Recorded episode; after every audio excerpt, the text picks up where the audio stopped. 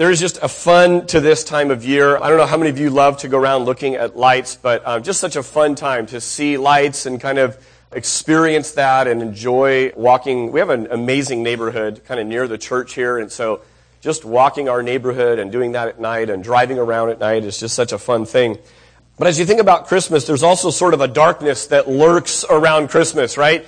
You kind of set yourself up for this magical time of year and all the wonder and all the mystery and then somehow some of that starts to unravel or tangle in some way, shape, or form. Uh, think about sort of the dark side of the season. It shows up in overselling, right? Uh, where people just are desperate to get your attention and get your money. Overbuying, right? Where you just go, why did I spend so much? I wasn't going to do that this year. Um, how about overscheduling? Any of you look at your December calendar and just go, what was I thinking? And that leads to what? Overstressing everything, right? So there's a lot that can go right around this time of year. It really is potentially the most wonderful time of the year. It, there's a lot that can go wrong this time of year. So maybe fulfillment is found actually in Christmas. Not in the hype that surrounds Christmas, but in that sort of elusive true meaning of Christmas.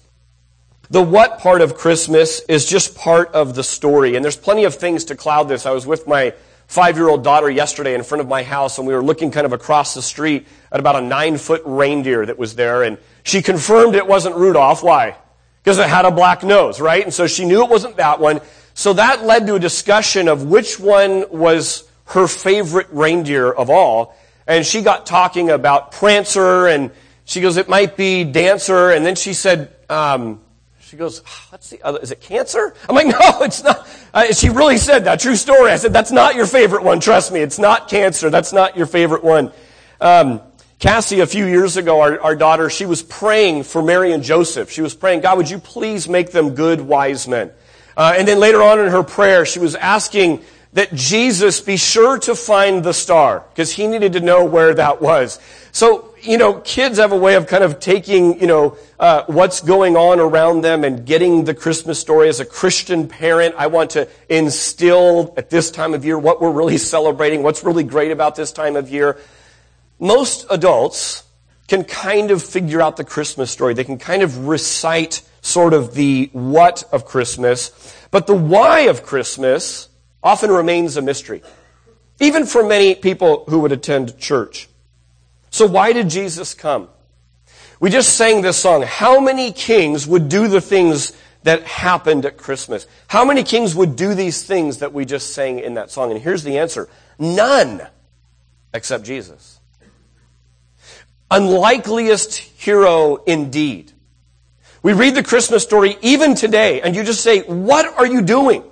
Why would you come that way? And so it becomes and remains a mystery. Here's the reality. Unless God tells us what He is like, we are in the dark. Unless God reveals that to us, we're utterly in the dark about it, as in clueless. Here's what God does. He doesn't just tell us about who He is, He shows up. The ultimate show and tell, right? The ultimate object lesson. Let me come put God in a bod and walk amongst you and interact with you and live with you. And go to weddings and go to funerals and walk on the way and eat meals together and just live life with you. That's what happens in Jesus Christ. By the way, let me get one big pardon me out of the way for all the coughing that's going to take place over the next few minutes, okay? The humble circumstances, the obscurity, the, the reality is that most people missed the first Christmas the real gift of Christmas, right? As you walk around your neighborhoods, look for Jesus. Look for signs of what Christmas is about. This is a home near us, and uh, this kind of illustrates a, a, little picture of our society. Here's their front yard, and kind of zoomed in and tucked in there. There's there's baby Jesus. There's Mary and Joseph, but you got to kind of hunt for him through all the other glitz and glitter that's there. When you look at the life of Jesus found in the Gospels, you realize that Jesus said over and over and over again who he was and what he was doing. He said over and over again, I am God. Do you know that's ultimately what got him killed? What got him so in trouble with people was him claiming to be God. Not like God, not simply from God, but God. And if he's not that, that ought to fire people up. because he's a misrepresentation. But if he's telling the truth, people ought to listen, and many of them didn't. He not only said that he was God, but he was on a mission. And 39 times in the Gospel of John alone, he tells us his mission. Yet even those who were closest to him were in the dark much of the time. If you know the, the story of Jesus, the life of Jesus portrayed in movies and all over the place, they often get the disciples pretty right.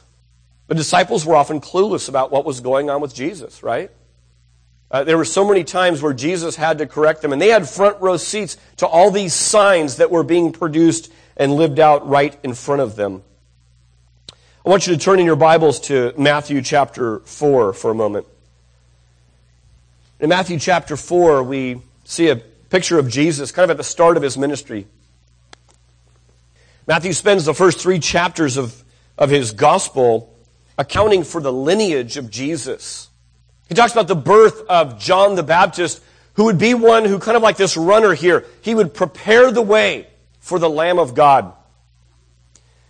And finally, we get to the start of Jesus' ministry. Matthew chapter 4, verse 13 says this And leaving Nazareth, he, talking about Jesus, went and lived in Capernaum by the sea, in the territory of Zebulun and Naphtali, so that what was spoken by the prophet Isaiah might be fulfilled. And here's the prophecy The land of Zebulun and the land of Naphtali, the way by the sea, beyond the Jordan, Galilee of the Gentiles very specific location. The people dwelling in darkness have seen a great light. And those dwelling in the region and shadow of death, on them a light has dawned.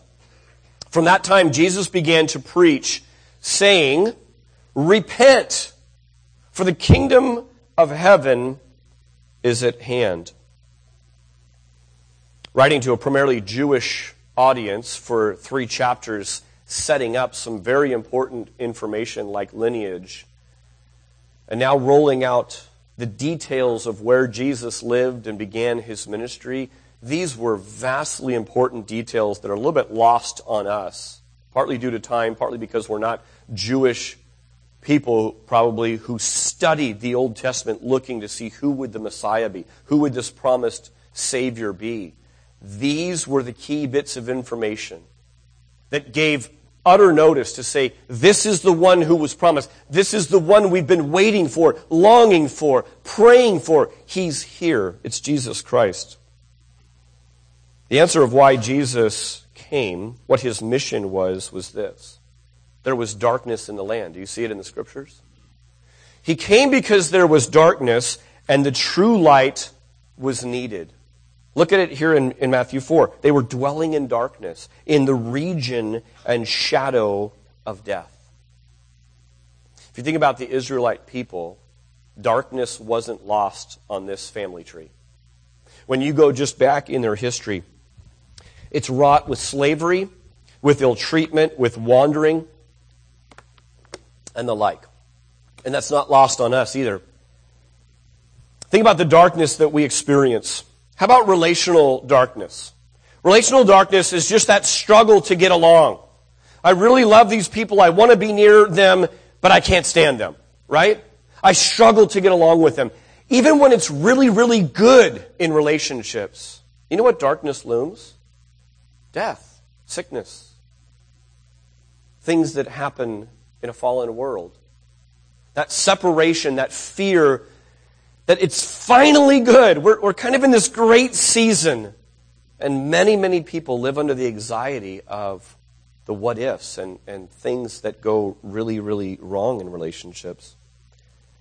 How about physical darkness? Many in our church today live with pain, live with health issues that are absolutely confusing and confounding even the best doctors. There's also the threat of physical safety. We live in a world that increasingly just has news report after news report, and, and we live in a crazy state. California makes the news more than most of the other 50 states. So that physical threat, that physical comfort is, is there and looming around us. When you turn to spiritual, you see that spiritual darkness is an epidemic. It's unclear to me how people cannot grasp that we are just, we're just born spiritually dark. No one teaches their kids to sin, and yet kids are experts at sinning. You know what happens when they get old and turn into adults? They've got years of experience at it. And now there's layers of cover up. There's layers of, of being able to scheme and, and make it look one way, but really have another thing going on. When you look at the Israelites, what you realize is this that more religion and more ritual isn't going to fix this. Even to this day, the Jews are famous for their devout practice. As Christians, we understand the same message that, that more religion, more ritual isn't what changes darkness born in us, found in our relationships, in our physical world. That's not what rescues us out of that. Proverbs says it this way The way of the wicked is like a deep darkness.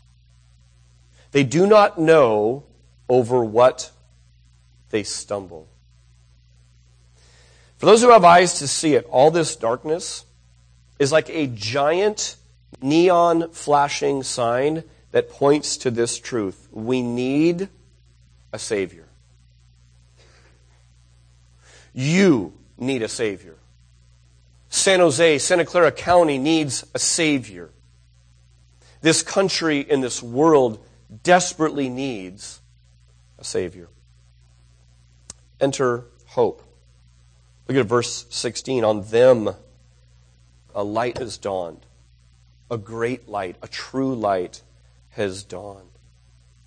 The story of Jesus coming is that angels bow low and enter into the story because God's entering the story. All of creation seems to be resounding with this. Stand up and take notice. Messiah, the Savior, is here. This is the turning point in history. Matthew 123 says this, look, the virgin will conceive a child, she will give birth to a son, and they will call his name Emmanuel, which means what? God with us.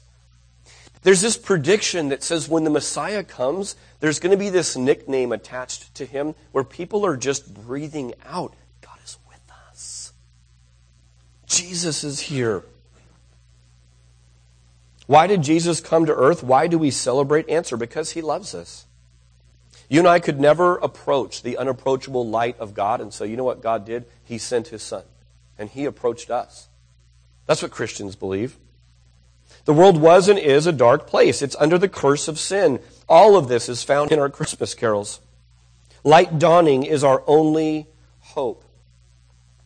There's sort of a nature to light and dark that play out this drama every single night. I want you to turn in your Bibles to John chapter 1. You know, each 24 hours, there's a cycle that happens, and part of that time finds us in utter darkness. And the cold and loneliness of night is something that can be felt. Something else about the night is this that under cover of darkness, there's a certain flavor of sin that tends to only come out at night. Have you noticed that? And no one on the planet is immune to this. And then every 24 hour cycle, after being in the dark, then comes the light. The sun rising each day starts really small. It's barely noticed but eventually it's missed by no one. Every single person sees it and is aware of it. And when the sun comes, it doesn't just bring light, but it brings warmth. It illuminates so that we can see clearly, but also carries a certain hope with it. You ever feel the hope of kind of a new day, the dawning of a new day? You have to be careful what you put in your notes and what you're planning on preaching, because evidently God thought I needed to see the sunrise this morning. Um, I didn't plan on it. I was totally prepared. I had my alarm set for after sunrise. I witnessed an amazing sunrise this morning. And as I observed and was paying attention to what I just said and what was ruminating in my mind, I just got to watch things illuminate slowly and gradually. I was looking for it. I was looking for the sunrise. Most people miss that. John chapter 1 verse 9 says this The true light that gives light to every man was coming into the world. He was in the world, and though the world was made through him, the world did not recognize him. He came to that which was his own, but his own did not receive him. Why would someone not receive the light? Why would you recoil from the light? The Bible gives us a few clues. Some simply love the darkness. But you know, there's others who are convinced they have all the light they need. Thank you very much. I've got my own light. I'm doing great. What does Proverbs say? Sin and wickedness is a deep darkness. It's so deep and dark, they don't even know what they're stumbling over. Part of what people are stumbling over is the wrong source of light, thinking they're in the light when they're not in the light. Follow the star to the place unexpected. Could it really be that there's light for me in a manger? Could it really be that there's light for me in a, in a man who would grow up in relative obscurity, last few years of his life, undoubtedly change history, but then die on a cross and supposedly rise again? Is that where light really is found? That's what people wrestle with, and it's a good question. Look at verse 12 of John 1. His own did not receive him, yet to all who received him, to those who believed in his name, he gave the right to become children of God. Goes on to say in verse 13, children born of God. The Bible shows us who God is. It's a story of a loving father sending his son Jesus to enter into our darkness. Here's a question for you. What motivates God, the Son, to leave the light and move toward darkness? Isn't it love? That's what it is. Plain and simple, when you boil it down, that's the motivation for the Son moving toward the darkness. Without light, there's no hope. What could be more like Jesus than moving toward dark neighborhoods, moving into the darkness of other people for the simple motivation of love, of bringing them the true light? I think this is true. You only do this if you're convinced that Jesus brings real hope. You don't move towards other people's darkness if you're not utterly convinced Jesus brings real hope. You only do this if you possess the Spirit of Jesus. For a season around Christmas, you might give a little spare change to that red kettle, the guy ringing the bell just so he'll stop, maybe. You might be able to find in your heart to do some different things, but you don't really move into the darkness. You don't really move toward the darkness of other people unless you're utterly convinced and have the Spirit of God in you. Finally, you only do this if you're absolutely sure that light overpowers the darkness. It's scary moving towards people's darkness. It's scary to move into dark neighborhoods and dark places and dark topics and dark conversations. But if you're convinced that greater is He who is in you, Christian, than He who's ruling over this world, you know what you do? You walk forward, confident not in yourself, but confident that light always overpowers the darkness. I asked a friend of mine, and a friend of many of you, um, to make the effort to come down from San Francisco today to share with us a couple of stories. Josh Barrow is a guy that, come on up, Josh, graduated from Santa Teresa High School several years back, and you know, he was just kind of cruising through life, and God really grabbed a hold of Josh's heart and life and mind in a pretty significant way not long ago. And he just yielded himself. He did what Christians do, which is you submit. You submit to what God is telling you to do. And pretty soon, because of the true light that was in Josh, Josh was drawn toward the darkness. Now, to many college kids, you think, oh, there's a lot of darkness in college campuses and in college life and living for sensual pleasure and doing whatever you want because they're out from under their parents. It wasn't that kind of thing at all. Josh was drawn toward the darkness because of the true light and because he wanted to bring light to that place. If you were to try to sort of quantify dark neighborhoods in the U.S., I think Josh lives in one of the darkest neighborhoods in the United States. In the Tenderloin district of San Francisco. What I asked Josh to do was this. I asked him a while ago, I said, Would you just share with us a couple of stories of what God has been doing in you and in bringing light to a dark place. So, Josh, share with us. Yeah, so Dave just asked me to share a few stories just about what's going on in the Tenderloin. And he asked me earlier this week, but I've been so busy this week that I just I didn't have time to like plan anything out. So I just want to share from uh, what happened this week because um, that's all I can really think about right now. I haven't had too much sleep. You know, God's doing awesome things. You know, the the light that's in me, it's not like it's, it's not like it was you know manifested by anything I did. I had to fall to see that there was a light. God's just doing awesome things with that. I'll just share about Patrick. He lives in the Sunnyside on Sixth Street in the Tenderloin. It's just it's just right outside the Tenderloin, about five minutes out. This Thursday was the first time I, I'd been there to see him, but I've been starting to go to the Sunnyside like twice a week, Thursdays and Sundays, just to pass out meals. I went with my friend Garrett, and we only had about six meals, I think, just because we were going to a bunch of different buildings just to see single residents and establish those relationships rather than passing out food to everybody. So we went straight to the third floor. I think God just like planned that out because the first door we knocked on, the guy was like really receptive. He's like, I haven't been to church in years, but I've been wanting to come back, and I was just waiting for like the right time. His name was Mario. Well, we prayed with him, and it was just really good. We gave him like a flyer, and he said he'll he'll come to our service. Which, for like the first time knocking on somebody's door, they usually just like take the food, and that's about it. They're just like, oh, thanks for the food, you know. Yeah, the first time, so it was, it was pretty cool. We went two doors down to Patrick, and he was really receptive, kind of like quiet. His room was like like a little a little torn up, you know. He's he's been there for a while, and he had a guitar in the corner. I, I just to start conversation, I asked about the guitar, and he he said, "Yeah, I play." After like a, a, few jokes of like, he's like, "No, I don't play," and like this weird stuff. He's like messing with us the whole time. It was good. Uh, but yeah, he he just plays like these amazing pieces that he's done, like transposing Chopin and stuff like that. Uh, he just yeah he he wanted me to like help him record. Yeah, I'll definitely do that. So I'll be going back this next Thursday just to see him again and pour into his life because he, he says his wife is atheist and he just struggles to like believe any of it.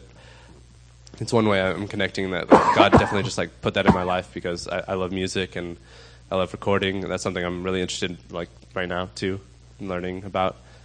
He made that connection like available to me, and I'm just going next Thursday to help him out. I don't know what it's going to look like, but it'll be a good experience. A second story, little background. City Impact has a school, K through 8 school, if uh, some of you know about that, but it's all through donations and sponsorship.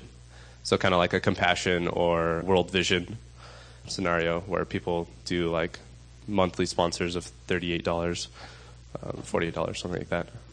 But it takes 13 sponsors of that for each kid. So we have about 150 kids now, which is huge increase. I think three years ago there was like 20 or something. It's grown a lot. I have a discipleship group. It's just about five of us. We meet every Thursday at 12:30, and we just pray, talk about our heart issues, whatever's going on, and we wanted to do something special for one of these kids, so we picked out this guy Aaron. He's on the basketball team for his family. So we, we just pitched in like forty dollars each.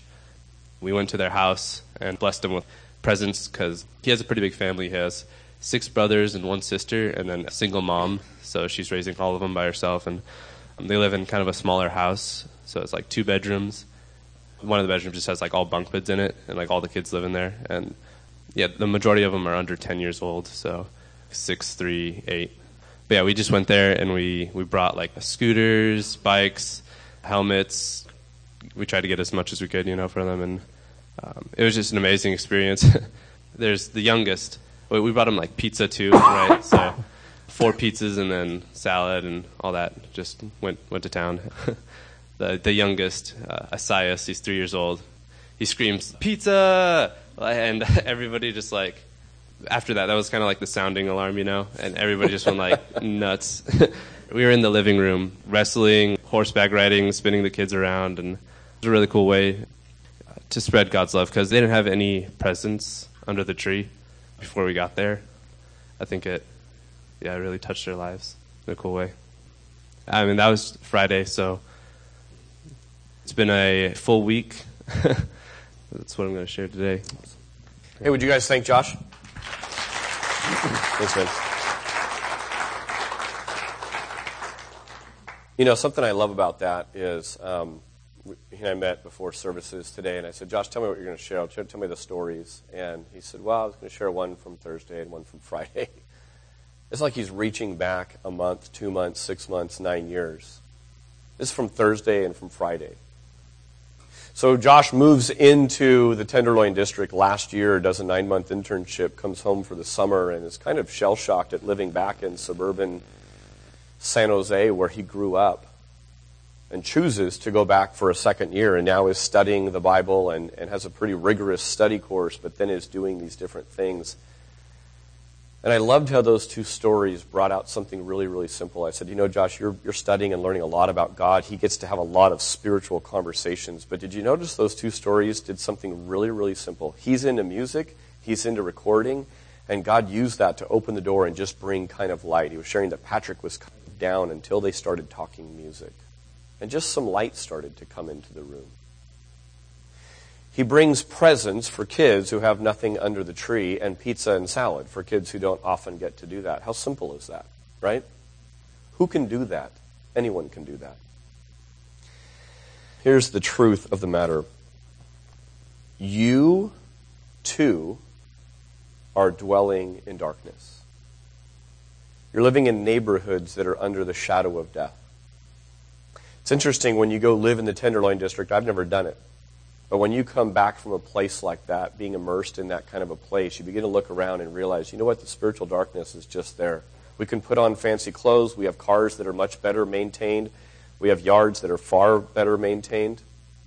We still live under the curse.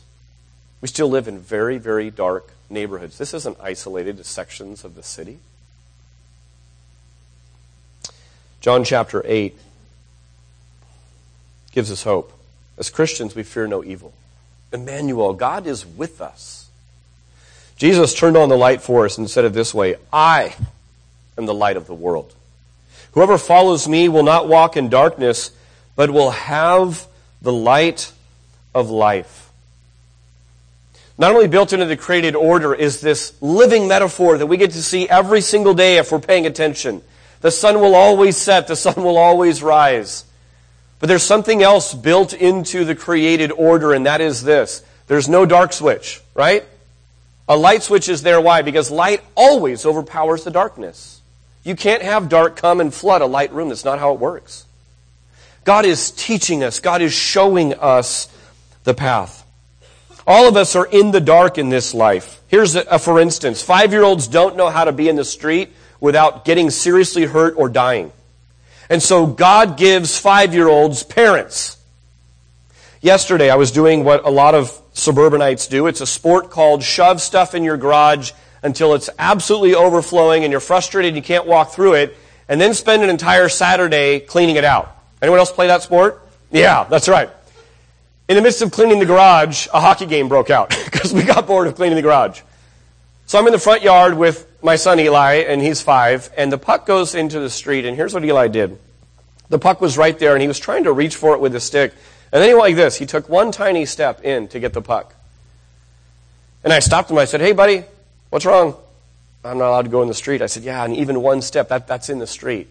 I said, Now, because your dad is here, if you really want to get that puck, what should you say to dad? And he looks up at me with two giant brown eyes, utterly convinced of his answer, and he said, with all the conviction in the world, he goes, Hockey.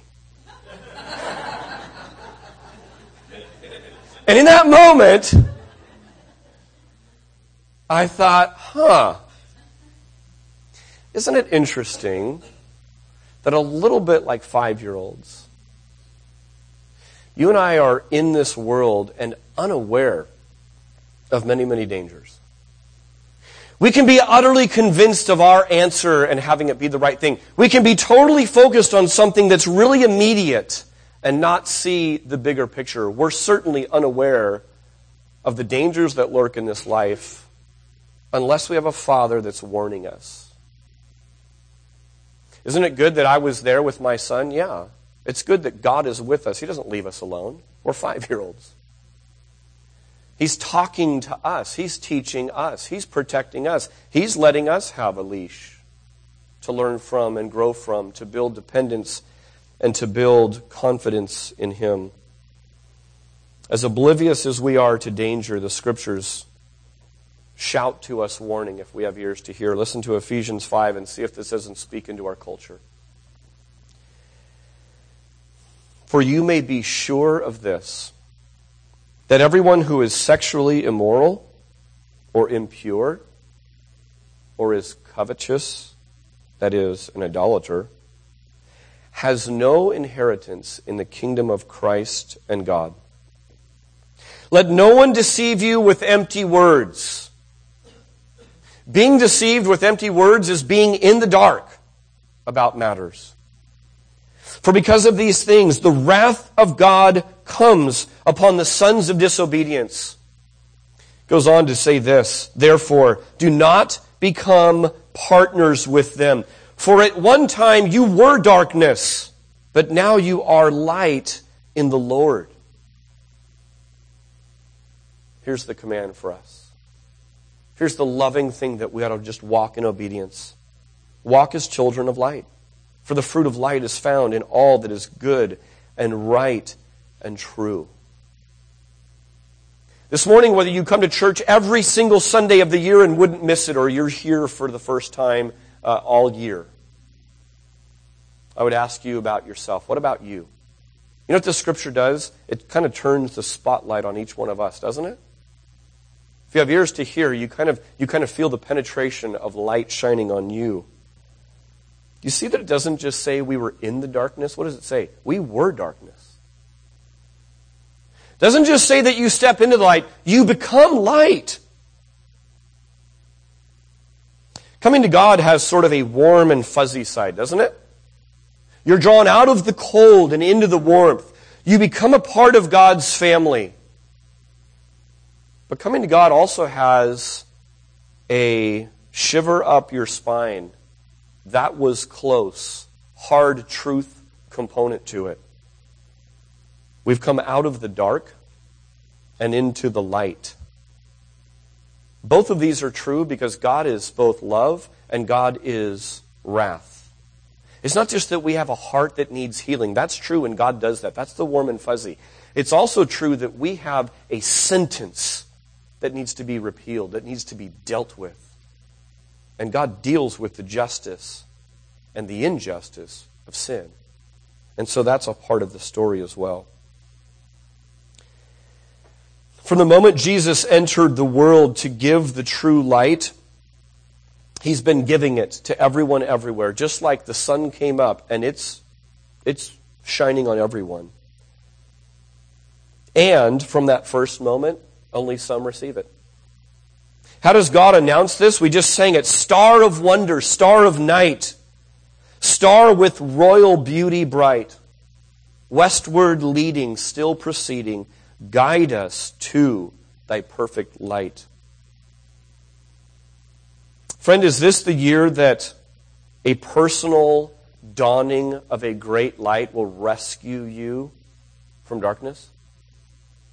This could be the year. This could be the day. Many believe that we must clean up our mess and live right before we come to God. We've already seen light and darkness don't work this way. What does darkness do to change itself from being dark? Nothing. It has to be invaded by an outside source. It has to be changed by the light. The opposite is true, that we don't come and clean up our messed up lives. The truth is this until we admit that we are in the darkness, and catch this, that we are darkness, we have no need for the true light of Jesus. That makes sense? Until you admit that you are darkness and I need to receive the light, you have no use for the true light. Even though it shines and gives light to everyone, you won't receive it. John 1:12 one more time. Yet to all who received him, to those who believed in his name, he gave the right to become children of God. If this morning this is you, you've not yet received the true light of Jesus, I want to invite you to take an action today. to receive what can only be given and be made a child of God by His authority. If you've never stepped into the light, today's your day.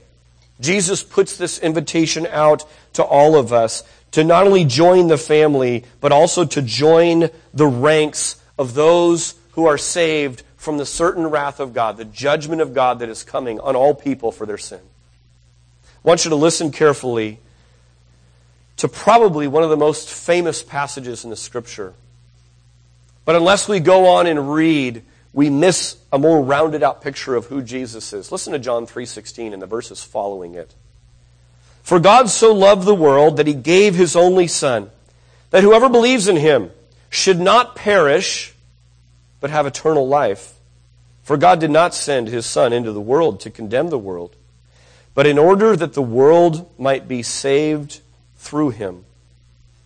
Whoever believes in him is not condemned but whoever does not believe is condemned already, because he has not believed in the name of the only Son of God.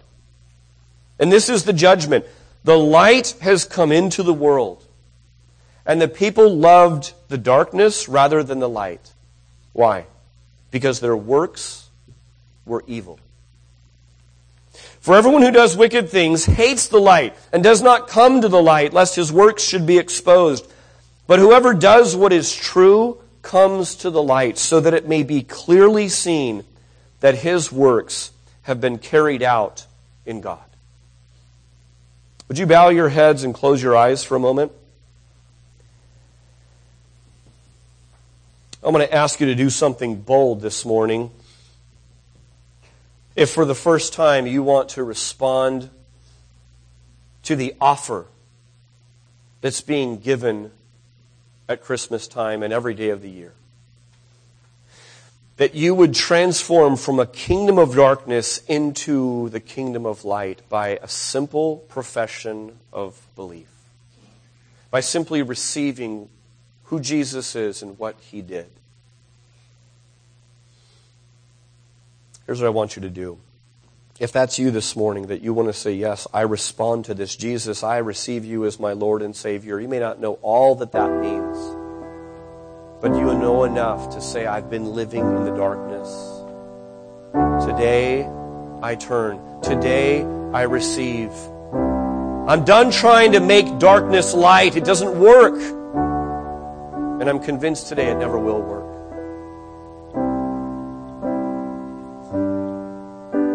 If that's you this morning, everyone's head is bowed, every eye is closed. I want you to stand up to your feet right where you are. I'm not going to have you come forward, but I just want to pray for you. I will probably be the only one in the room seeing you in this moment, aside from obviously God. But if that's you, I want you to stand up to your feet right now and say, That's me. I receive the Lord Jesus Christ as my Savior. I receive the gift that He's given to me.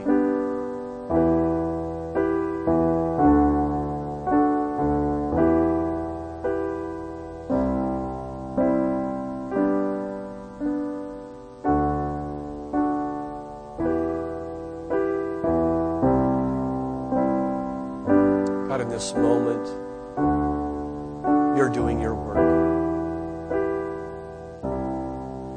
Holy Spirit, you know every single person's situation that they're living in right now. The outside may look bland and mediocre or shiny and spectacular. But God, you know the heart. The word cuts to the heart.